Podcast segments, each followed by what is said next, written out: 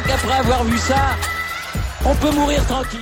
Bonjour à toutes et à tous et bienvenue dans ce podcast pour réaliser une petite preview de ce Roland Garros 2022, ce nouveau cru du côté de la porte d'Auteuil dans la capitale. Il y a énormément de choses à dire chez les hommes et chez les femmes cette, euh, cette saison. On va discuter des favoris, des Français, des joueurs attendus, des surprises que l'on pourra avoir. Bref, il y a pas mal de choses à raconter. Hum, que dire? Euh, Il y a, on va parler des hommes pour commencer d'abord. Les favoris. Alors les favoris, je les mettrai au nombre de 2 à 3. Euh, Il y en a un, évidemment, c'est Raphaël Nadal, mais j'en discuterai un petit peu plus séparément parce que, évidemment, sa condition physique pose des questions et nous interroge, évidemment, sur sa réelle capacité à défendre ses chances du côté euh, du Grand Chelem parisien. Par contre, les deux autres favoris pour moi sont Carlos Alcaraz et Novak Djokovic. Euh, un petit focus sur les deux. Ils ont réalisé des saisons sur terre battue tout bonnement excellentes pour, Carlos Alcaraz. Et euh, en montée en puissance pour Djokovic, on en avait discuté à l'issue de la finale de, de Rome. Euh, Carlos Alcaraz, ce jeune homme de 19 ans, est absolument fantastique d'évolution mentale, technique, euh, de concentration, de, physique aussi, parce que voilà, il a cette capacité à se battre sur tous les points. Enfin bref, il a toutes les qualités requises pour être un joueur exceptionnel, et il l'est déjà. Euh, il fait partie des meilleurs joueurs du monde, et il fait partie des deux, trois meilleurs joueurs du monde depuis le début de la saison. On n'a pas de doute là-dessus. Hum, il est évidemment favori, c'est la c'est la première fois qu'il sera du côté de la porte d'Auteuil. Euh, il sera évidemment un des favoris du côté de, Roland Garros parce que son niveau fait que et ses résultats récents sur terre battue font que Carlos Alcaraz ne peut être considéré que comme un favori en dépit de son âge, de sa potentielle inexpérience dans les grands chelems et tout. Et pourtant, il a déjà joué en grand chelem des matchs qui lui fournissent dans ces matchs en 5-7 qui sont si particuliers, euh, voilà, quelque chose, quelque chose en plus. Carlos Alcaraz, donc, euh, sera tête de série numéro 5 ou 6, je ne sais plus trop. Faudra voir en fonction de, de, des tirages au sort ou dans quelle partie de tableau il sera, mais évidemment qu'on est obligé de le considérer comme un favori parce que bah, ce qu'il fait avec, avec son coup droit pour dicter le jeu en décalage, trouver des zones tellement courtes, tellement croisées, c'est déjà c'est déjà exceptionnel. Sur terre battue, là, il a remporté deux tournois, donc euh, l'ATP de, Barcelone et le Masters 1000 de Madrid, en pulvérisant Zverev, en battant Djokovic, en battant Nadal.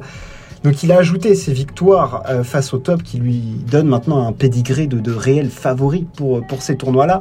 Et, euh, et, et, le Carlito, eh ben, il va être compliqué à déboulonner parce que je pense que lui, contrairement aux autres jeunes, j'ai pas l'impression qu'il ait besoin de passer ce cap mental, de, de faire d'abord un quart, une demi, machin, avant d'y arriver. Non, lui, il n'y a pas besoin de ça. Euh, il est là pour pilonner des top 10, pour gagner des tournois et pour détruire ses adversaires. Il n'est pas là pour, pour faire dans la dentelle, il est là pour faire mal, pour piquer. Et, euh, honnêtement, je pense qu'on va assister à un du grand, grand Carlos Alcaraz à Roland Garros je le vois aller très loin. On fera un débrief des, premiers tableaux, là c'est une preview, euh, mais je le vois aller très loin, je le vois aller minimum en demi-finale. Je serais surpris qu'il perde avant parce que je le trouve tellement, tellement fort et ce qu'il a montré face à des mecs comme Tsitsipas ou Zverev qui peuvent être très embêtants sur terre battue, très forts. Eh ben, je, il les a battus, il les bat. Je trouve même qu'il a un ascendant psychologique sur un, sur un Tsitsipas maintenant, qui va être un sérieux concurrent du côté de, voilà, du côté de ce tournoi-là. Donc, non, Carlos Alcaraz, je le vois aller très loin et, et j'en fais un de mes favoris, si ce n'est presque le favori numéro 1. Le favori numéro 1, pour moi, bon, alors ça peut être Rafael Nadal évidemment, mais je vois bien Novak Djokovic parce que la montée en puissance du Serbe est, je trouve, assez phénoménale. Euh, on l'a vu tournoi après tournoi, prendre du galon, retrouver un petit peu ses phases de jeu, euh, sa construction de points, sa, sa puissance de contre, sa, capacité de déplacement qui est dingue. Euh, on a retrouvé Novak Djokovic du côté de Rome en tout cas, on l'a vu poindre du côté de Madrid et on l'avait vu, on avait vu du mieux du côté de Belgrade. Donc oui, il y a clairement du mieux du côté de, Novak à voir où est-ce que ça peut le mener. Je pense que ça va le mener assez loin parce que je le trouve extrêmement frais, extrêmement prêt physiquement. Euh, mentalement, ça y est, il s'est régénéré, il est reparti sur un nouveau cycle, pas de pensée négative ou autre. Il est vraiment dans, euh, dans ses tournois, dans son tennis. Voilà, il pense qu'à ça. Je pense, euh, voilà, je le vois aller très loin. Il défend son titre. voilà, il a été titré en, en 2021 en battant Tsitsipas en 5-7 en finale. Euh, évidemment que je le vois aller très loin, Novak, parce que, parce que sur cette surface-là, il faut pas oublier que Djokovic, c'est peut-être euh, un des 3-4 meilleurs joueurs de terre battue de, tous les temps. Il est sensationnel sur cette surface parce que, avec sa façon de construire les points, euh, les effets qu'il arrive quand même à mettre grâce à sa technique, sa maîtrise des amortis, sa science du jeu, il arrive à être hyper performant sur cette surface, clairement. Et, je, vois le Serbe aller peut-être en finale pour défendre son titre. Je, je serais surpris de le voir perdre avant, très honnêtement. Ça, c'est pas que ça me choquerait, mais voilà, je, me dis par qui, qui, en fait, qui peut prendre Djokovic là sur ce qu'il a montré du côté de Rome, un tournoi qu'il allait chercher sans perdre de 7 Qui? Euh, un, Alcaraz, bien sûr, un Nadal à 100%, bien évidemment, mais un Tsitsipas ou un Zverev, euh, je les aime beaucoup, mais je les vois pas, je les vois pas aller titiller du Novak, qui me semble vraiment très costaud quand même. Euh, là, lancé comme il est, mentalement, voilà, il a dit la préparation elle est idéale. Il va arriver à, Roland Garros gonflé à bloc et on sait qu'un Novak mentalement serein et, sûr de sa force, c'est ah, c'est très très dur à, jouer parce que quand il est en confiance sur les frappes qu'il fait, sur les zones qu'il a à toucher, sur les coups de défense qu'il tente, sur les coups d'attaque très compliqués qu'il arrive à faire, et il, peut les faire. Et c'est le joueur de tennis parfait. Il essaye de faire le moins de fautes possible, d'attaquer au bon moment, de trouver les bonnes zones, la bonne hauteur, la bonne longueur. Enfin, Novak Djokovic, quoi. Troisième favori, Rafael Nadal, bien évidemment. On va pas présenter Rafael Nadal du côté de Roland Garros, 13 victoires, euh, plus, de, enfin 13 victoires finales, plus de 100 matchs gagnés, euh, enfin bref, des pourcentages complètement fous.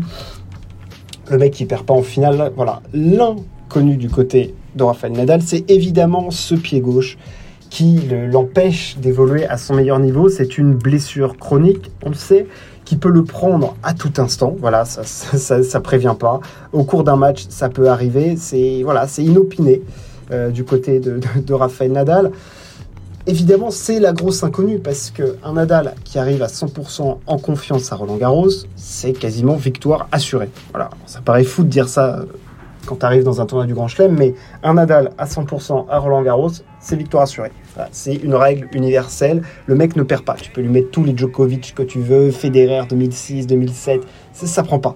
Nadal est imbattable quand il est à 100% euh, de sa préparation et tout à Roland Garros. Là, on arrive un peu dans une configuration presque, j'ai envie de dire, inédite, parce que physiquement, on sait vraiment pas. Tennistiquement, il y a des doutes. Voilà, donc il y a à la fois des doutes physiques et tennistique. C'est-à-dire qu'on ne sait pas vraiment, même si j'ai trouvé que du côté de Rome, sur les premiers matchs, et le 7 qui gagne face à Chapovalov, c'était clairement beaucoup mieux euh, dans son jeu, plus d'agressivité, moins de fautes évidemment.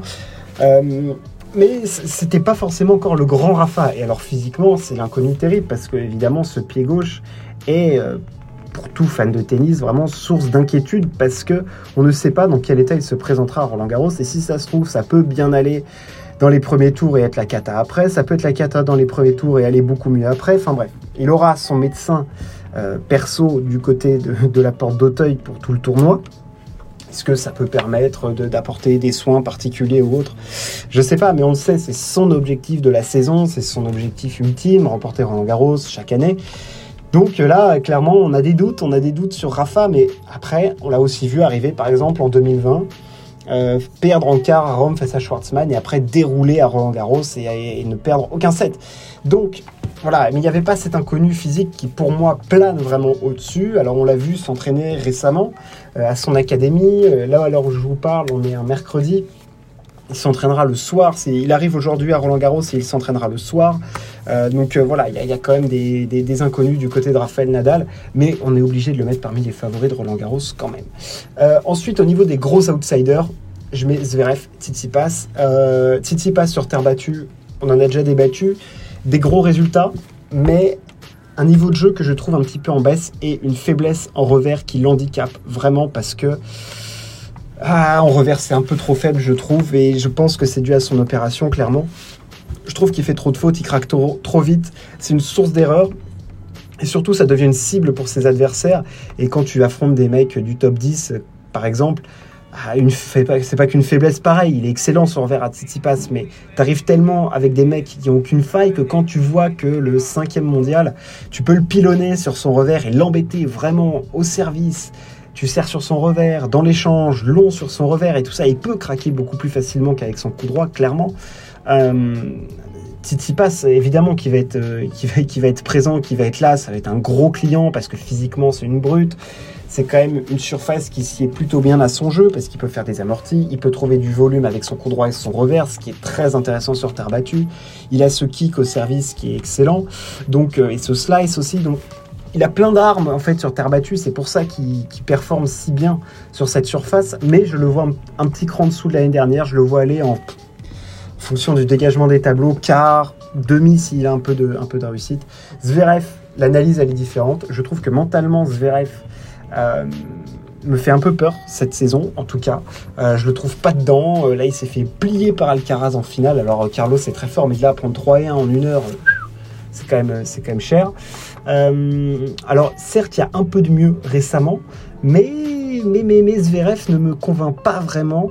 je le vois friable, je le vois faire énormément de double photo service. Là, j'ai l'impression que c'est un peu revenu. et dans l'échange, je le trouve trop attentiste. Encore une fois, on se répète avec Zverev, mais c'est un joueur qui peut être tellement exceptionnel, tellement énorme euh, quand il se met à. comment dire à, Ouais. Pilonner ses adversaires, vraiment à se rapprocher de sa ligne et à distribuer ses grandes frappes, ses grands coups. On a envie de le voir faire ça tout le temps parce que quand il fait ça, bah, il est magique. Un peu comme il a fait euh, du côté du, Masters l'année dernière en battant. Euh, euh, nos amis euh, Joko, nos amis euh, Medvedev, tout ça, voilà, s'il les bat, c'est parce qu'il est super agressif, clairement, et qu'il a ce regain d'agressivité, et il faut qu'il l'ait, mais il faut qu'il l'ait plus souvent.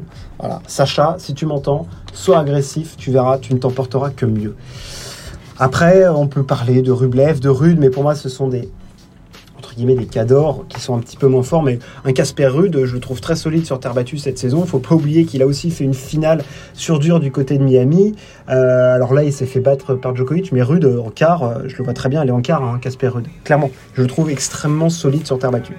Rublev, euh, par contre, il m'inquiète un peu plus. On va faire un petit focus sur les femmes. Alors là, c'est un petit peu plus folklorique parce que pour moi, il y a clairement une favorite unique dans ce tournoi c'est Iga la numéro 1 mondiale, qui a gagné 5 tournois consécutifs, dont euh, je ne sais plus combien de Masters 1000 consécutifs. Elle est exceptionnelle, la polonaise, à son âge, 20 ans, dominer comme ça le tennis, mettre des roustes à tout le monde. Elle met des sacoches à tout le monde, ok? Euh, Elle est fantastique, là, c'est-à-dire que cette année, elle a déjà gagné 1, 2, 3, 4, 5 tournois, donc 4 Masters 1000 non, elle est énorme. Et puis à chaque fois, elle plie les choses en forme. Elle a explosé en jabber. Elle bat du Savalenka. Euh, elle bat Naomi Osaka. Elle a battu du Sakari. Enfin, je veux dire, elle est, elle est au-dessus de tout le monde. Elle éclate. Elle met des roustes. Euh, enfin, quand tu regardes son parcours à Rome, elle met des bulles, elle met des 6-2, des 6-1, dans tous les sens. Enfin, je veux dire, sur ses deux derniers matchs, demi-finale, finale à Rome, elle met 6-2, 6-1 à Sabalenka, 6-2, 6-2 à Jabber. Tu ne touches pas à Iga en ce moment. Elle est trop forte. Donc pour moi, c'est la favorite. C'est un tournoi du Grand Chelem qu'elle a déjà remporté. Elle avait 18 ans. Je la vois rééditer cet exploit et s'offrir un deuxième Grand Chelem. Clairement, c'est la favorite ultime de Roland Garros. Il n'y a aucun débat. Ce qu'elle fait dans tous les compartiments du jeu est exceptionnel. En défense, en attaque, avec son lift qui gêne énormément ses adversaires. Elle arrive à générer de la puissance avec. Enfin, c'est vraiment énorme. Après, je mettrai du Paola Badosa aussi, euh, très forte. À voir ce qu'une Barbara Krejcikova peut faire, elle sera deuxième mondiale. Mais mon autre favorite, ce sera 11 Jabber.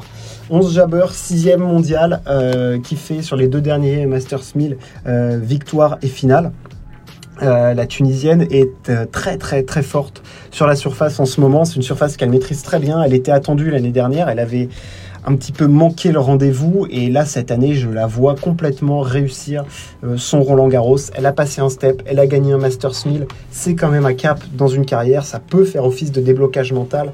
Euh, voilà, de se rendre compte du potentiel que tu as et de ce que tu peux réaliser. Alors oui, il y a Igaziantec, mais 11 Jabber sera clairement une des favorites de ce Roland Garros avec pour moi Paola Badosa et Igaziantec. Et à suivre évidemment, en fonction de l'état physique, une Muguruza ou une Simona Alep. Voilà ce qu'on pouvait dire sur ce Roland Garros. C'était une petite preview. On fera un débrief des tableaux parce qu'il y a énormément d'enjeux chez les hommes. Dans quel quart sera Raphaël Nadal? C'est la grande question. Merci de m'avoir écouté. N'hésitez pas à vous abonner si ça vous a plu. On se retrouve très très vite. Ciao. À plus.